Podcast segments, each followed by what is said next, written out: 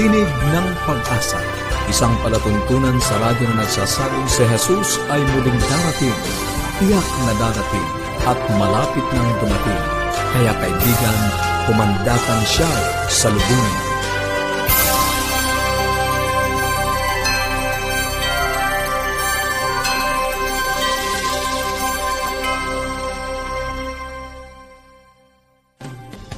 Muli ay maligaya at puno ng pag-asang pagkikinig mga kaibigan. Kami po ang inyong mga lingkod, Pastor Nel Caranza. At Meloong. Nag-aanyaya na samahan nyo kami sa loob lamang ng 30 minuto upang atin pong pag-usapan ang mga bagay na mga pagpapaunlad ng ating samahan sa ating tahanan at higit sa lahat sa pagtuklas ng pag-asang nagmumula sa salita ng ating Panginoong Diyos.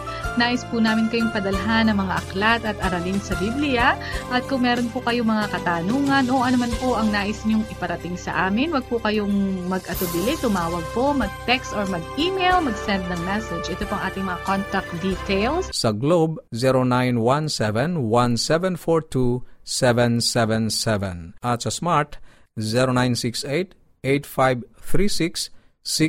0968-8536-607. Or, pwede po kayo mag-send ng email sa connect.adventist.ph or magpadala po ng mensahe sa ating Facebook page. Pwede rin po kayo mag-iwan ng comment doon sa comment section. Doon po sa ating episode araw-araw. Ang ating pong page, forward slash AWR Luzon, Philippines. Kung kayo naman po ay nagnanais pa ng mga karagdagang aralin sa Biblia na readily downloadable, makukuha niyo po ito online, i-visit niyo lang po ang bibleschools.com forward slash Central Luzon. So marami pong paraan para makapag-ugnayan sa amin. Kami po ay excited makatanggap ng mga messages from you. At sa ilan po nating nagpadala ng mga text messages na humihingi ng mga aklat at aralin sa Biblia, ay hindi po namin magawang mapadalhan kayo sapagkat hindi po kompleto ang inyong mga address. Mm-hmm. Kaya kumpletuhin po natin ang inyong mga address para madali po naming maipadala ang inyong mga aklat at aralin sa Biblia. Sa atin pong pagpapatuloy sa ating palatuntunan ngayong araw, sa buhay pamilya makakasama pa rin natin si Mama Delba de Chavez upang uh, talakayin po ang huling bahagi mm-hmm. ng Making uh, Memories. At sa atin naman pong pag-aaral ng banal na kasulatan ay atin pong uh, pag-uusapan ang kahalagahan o kailangan bang umanib sa iglesia? Kagaya po ng nabanggit ni Pastor Nair, ito na nga po ang huling bahagi ng series na Making Memories and Creating Family Traditions. Mahalaga po na sa ating sambahayan, ito yung napag-aralan natin, mm-hmm. na gumawa tayo ng mga alaala at magkaroon tayo ng mga tradisyon na pangpamilya. Sapagkat ito po ay nagbibigay sa atin ng pagkakataon na ma-affirm or yung mabigyang pagpapahalaga yung ating pong mga family values, mm-hmm. yung ating pananampalataya na tinalakay natin natin nung biyernes mm-hmm. at yung pong mga karanasan at magdiwang na magkakasama. Tama. Kasi minsan, Pastor Nair, yung mm. family bonds, pinaparupok to nung ating masyadong busy na lifestyle mm-hmm. ngayon, lalo na ngayon. Marami na pong practical ideas na ibinigay sa atin si Tita Deng. At ngayon po, yung pinakahuli, ito po ay pre-recorded discussion, ibigay natin sa kanya ang panahon. Yes. Uh, oh yung unang araw, binigay ko yung apat, ngayon yung lima ay yung ating spiritual traditions or ang ating pananampalataya. And number six is family vacations. Okay, at ang pampito dito sa seven practical ideas natin, okay, ay holidays. Mm-hmm. Ano ginagawa natin pag holidays?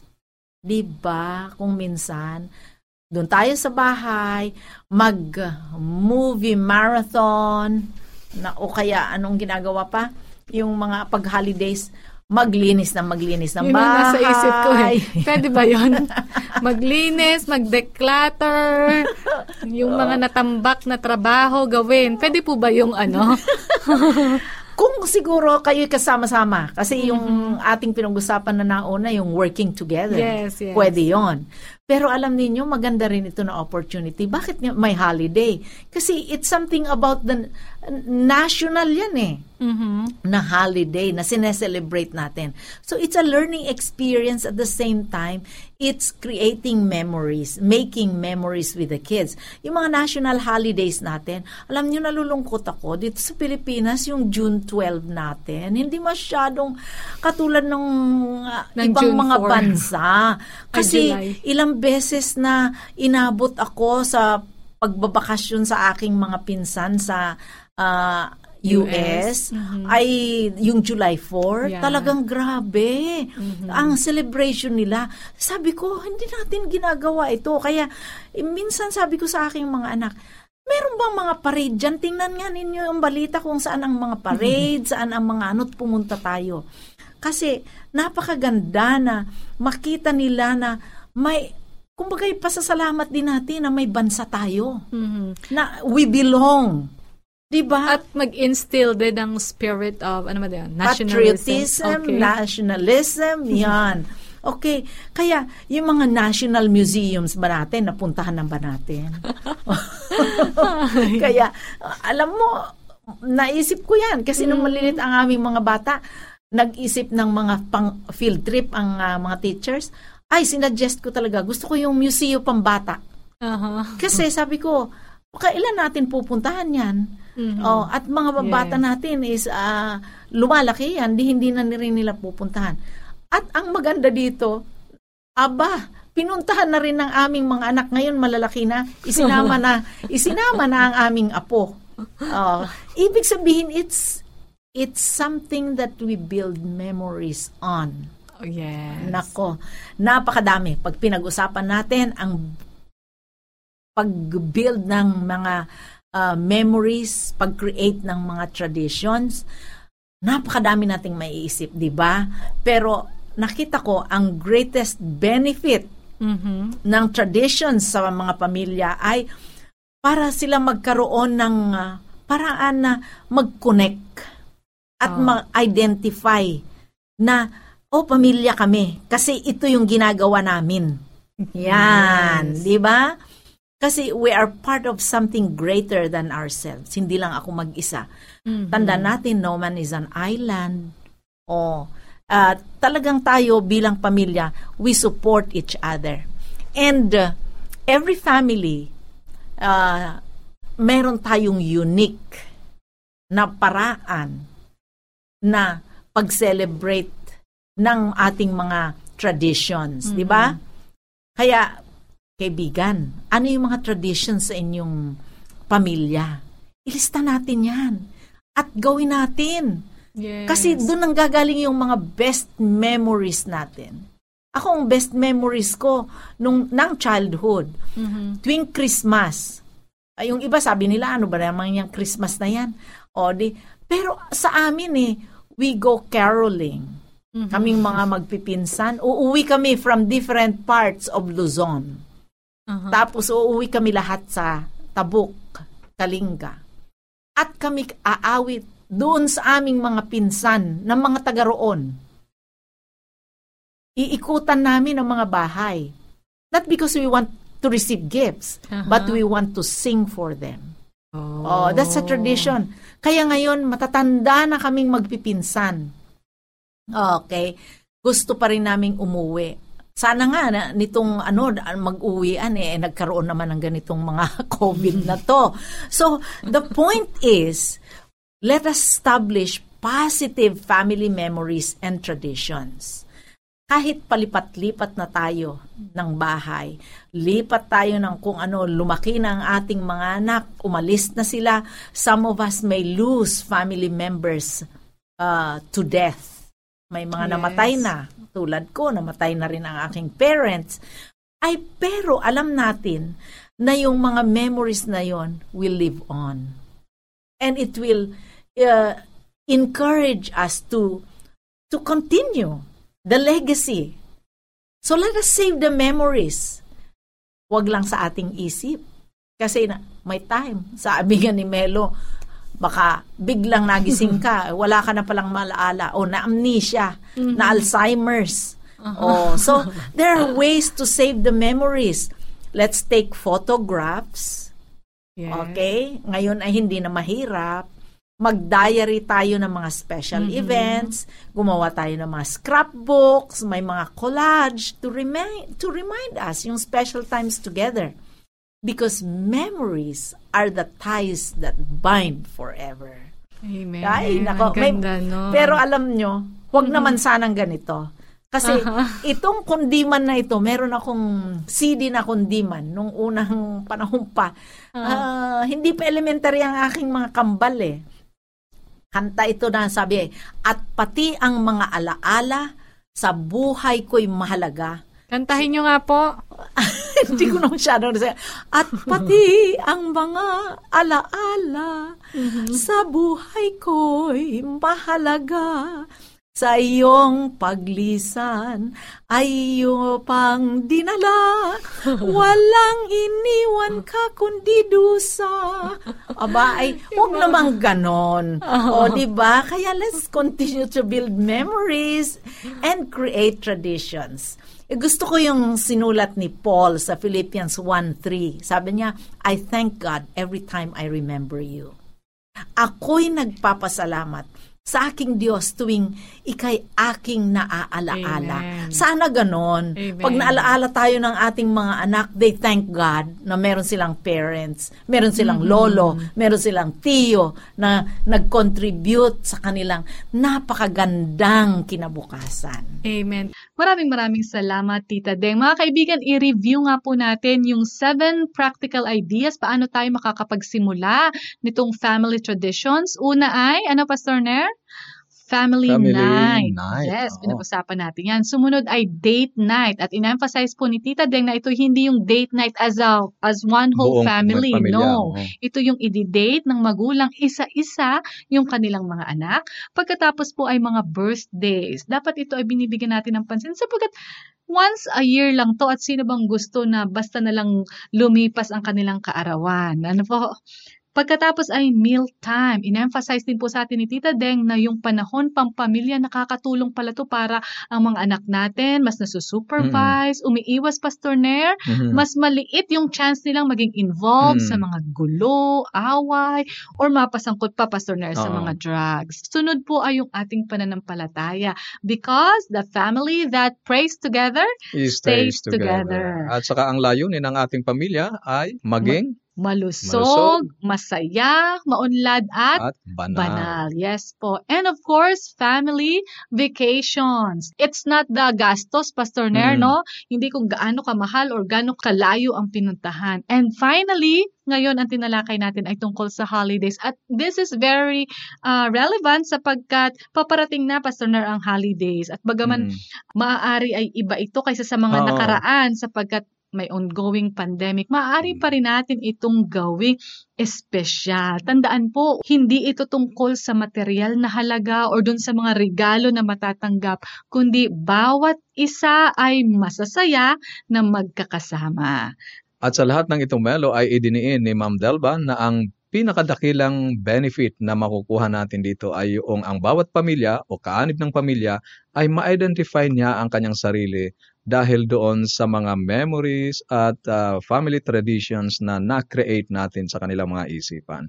At naka at ang challenge at ang hamon dito Melo sa atin ay ah, gumawa tayo ng Yes. alaala na magpapasalamat sa atin ang bawat miyembro ng pamilya. Amen, Pastor Nair. Kung kayo po ay may mga katanungan o anuman po ang gusto ninyong iparating sa amin, very welcome po ang inyong mga Mm. komento at mensahe. Ikagagalak po namin na tanggapin ang inyong mga text Yes. messages at saka mga comments sa atin pong page. Maaari po kayong mag-text, tumawag, or mag-send ng message ang ating pong mga numero. Sa Globe 0917-1742-777 at sa Smart 0968-8536-607. Or mag-iwan po kayo ng komento sa ating pong Facebook page doon sa comment section ng ating page forward slash AWR Luzon, Philippines. Pakilike niyo po ito at i-share sa inyong mga kaibigan. Or mag-send po kayo ng email, pwede din sa connect at adventist.ph. Para naman po sa mga karagdagang Bible study resources, meron po tayong pang adult, meron din pong for kids, at readily downloadable, available, maaari niyo pong i-visit ang bibleskills.com forward slash Central Luzon. Ngayon po ay dadako na tayo sa pag-aaral ng salita ng Diyos at pangungunahan pa rin po tayo ni Pastor Nair Caranza. Ipinagpapatuloy po natin ang serye ng pag-aaral sa Apokalipsis ngayon. Ang sub-series po, ang Iglesia sa Propesiya. At ito na po ang ika-limang bahagi. Tinatalakay po natin ang tungkol sa iglesia. Ngayon, ang ating pag-uusapan ay kailangan bang maging kaanib ng iglesia? Interesting po, kapanapanabik ang ating pag-aaral ngayon. Ibigay natin ang panahon kay Pastor Nair. Salamat muli Melo. Salamat po sa inyong patuloy na pagsubaybay at tayo po ngayon ay dadako na nga sa uh, pagpapatuloy ng ating pag-aaral ng salita ng ating Panginoong Diyos. Uh, nung nakaraan ay tinalakay natin na sa kabila ng maraming mga iglesia sa ating paligid ngayon ay mayroong nalabing iglesia ang ating Panginoong Diyos at mayroon siyang dalawang palatandaan na iniwan upang matukoy natin ang uh, iglesyang ito na kanyang iniingatan. At ito ay matatagpuan natin sa Apokalipsis Kabanatang 12, talatang 17 na ang nakasulat ay Nagalit ang dragon sa babae, ang dragon ay sumisimbolo kay Satanas mm-hmm. at ang babae ay ang iglesia at umalis upang digmain ang nalabi sa binhi ng babae. Itong nalabi ay tumutukoy sa huling iglesia ng ating Panginoong Diyos bago bumalik ang kanyang anak, ang ating tagapagligtas. At ang kanyang dalawang nagpapakilalang uh, katangian ay tumutupad sa mga utos ng Diyos, Melo, buong kautusan, mm-hmm. lahat ng uh, bahagi ng kautusan at may patutuo ni Jesus. At ang patutuo ni Jesus ay tinukoy natin na ito mm-hmm. yung kaloob ng propesiya. No? At uh, ipinakita sa atin ang ating pag-aaral na mayroong isa na tumutugon, taglay ang dalawang nagpapakilalang mga tanda ng nalabing iglesia. Ngayong naipakilala na sa atin ang nalabing iglesia ng Diyos sa pamamagitan ng dalawang katangiang iyon na kayo po ay responsableng hanapin mm-hmm. kung talagang kayo ay sinserong naghahanap ng katotohanan. Ang tanong ay, kailangan bang umanib sa iglesyang mm-hmm. ito?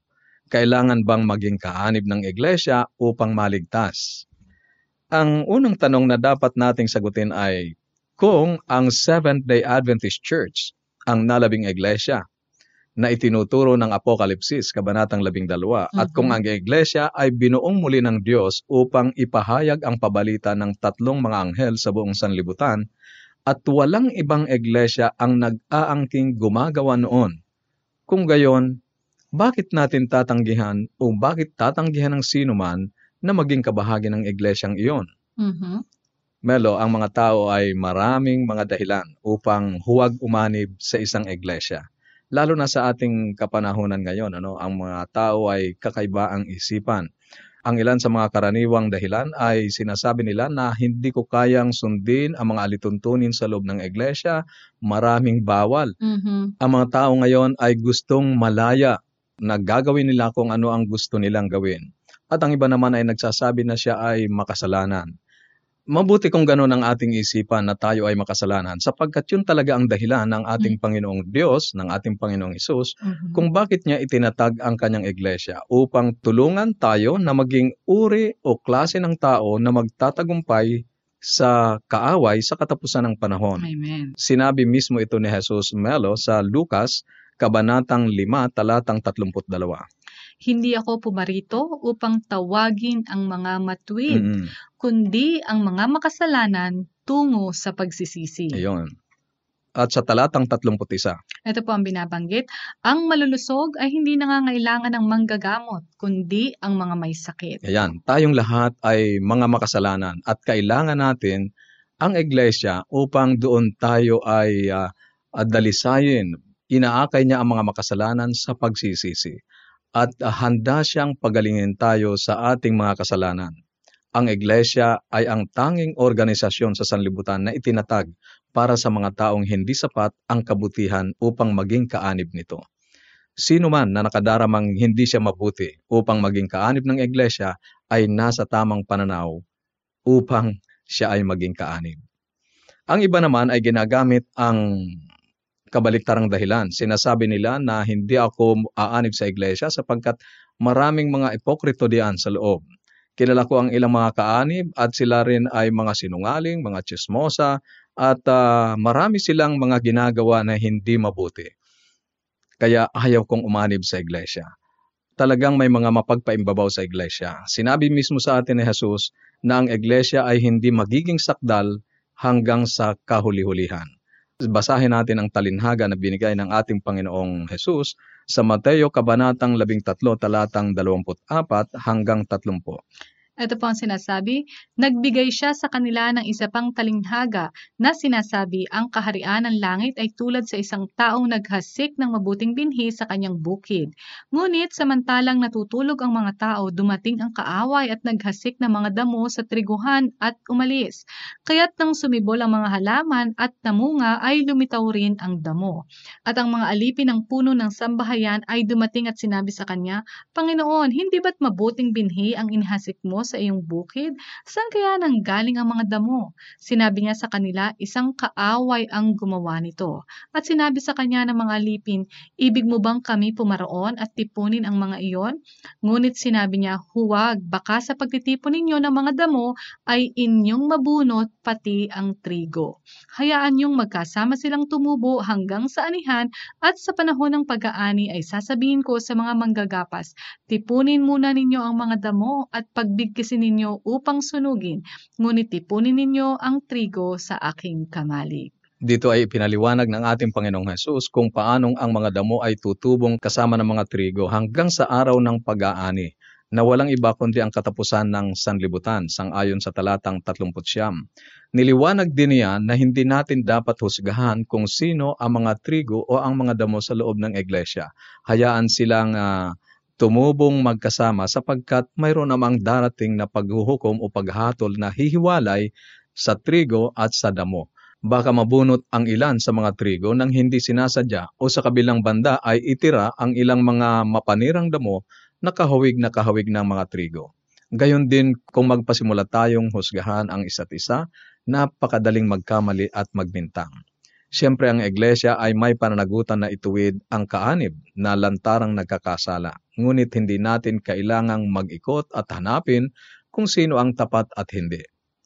Sinabi ni Jesus na hindi natin magagawa yon. Mm-hmm. Kailangan nating magantay hanggang sa pag-aani ang katapusan ng sanlibutan. At pagkatapos ang mga anghel ang maghihiwalay sa mga trigo, sa mga mapanirang damo, ang matuwid sa masama.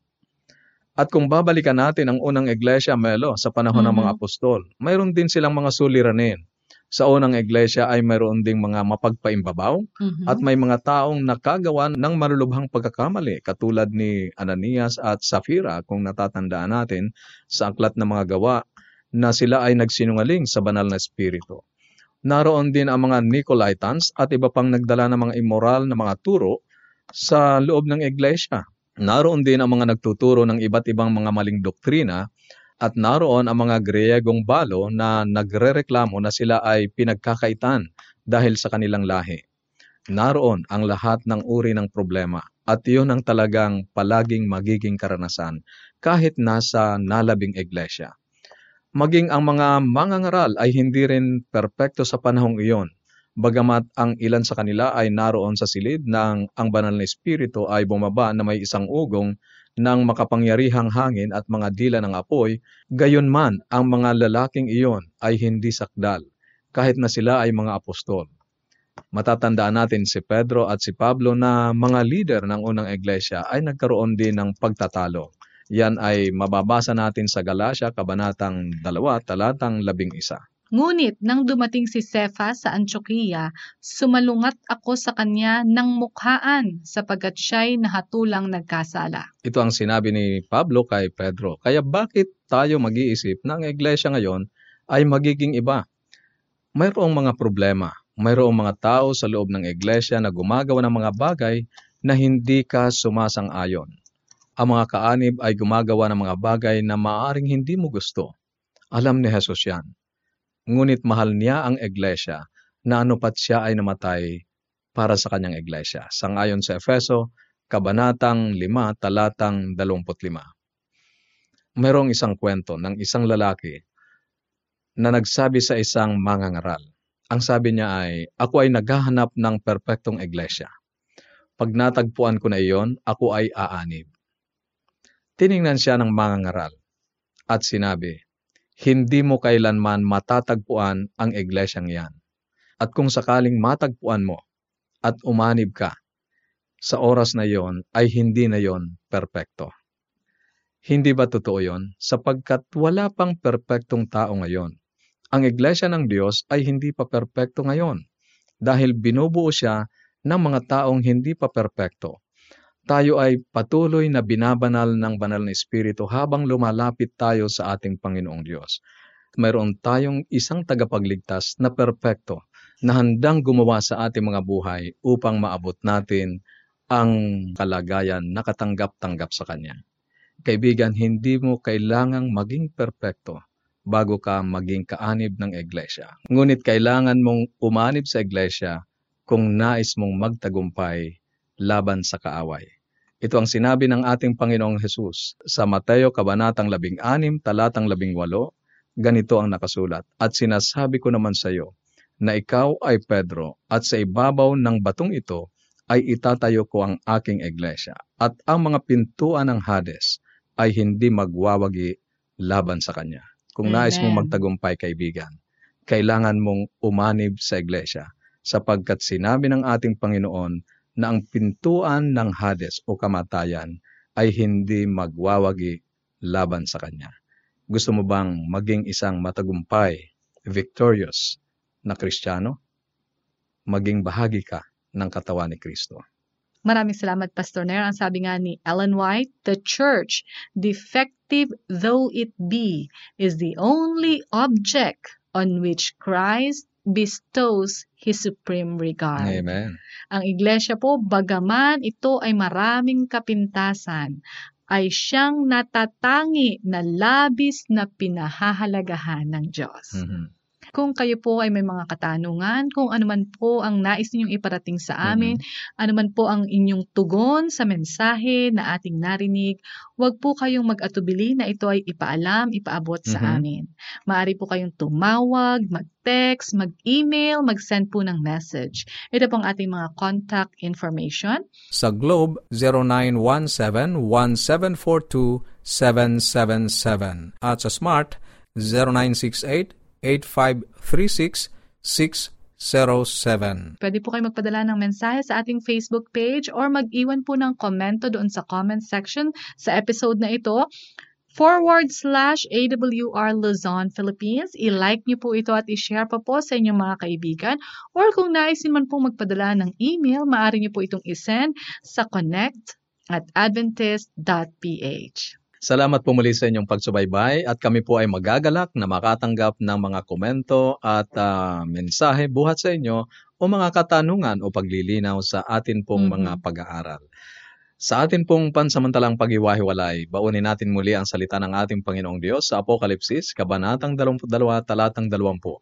Ang nagpapatotoo sa mga bagay na ito ay nagsasabi, Oo, darating ako. At habang inaantay natin ang kanyang pagdating, panghawakan natin ang kanyang mga salita sa Isaiah 59.1. Narito ang kamay ng Panginoon ay hindi maikli na di makapagliligtas, ni hindi mahina ang kanyang pandinig na ito'y hindi makaririnig. Bukas pong muli.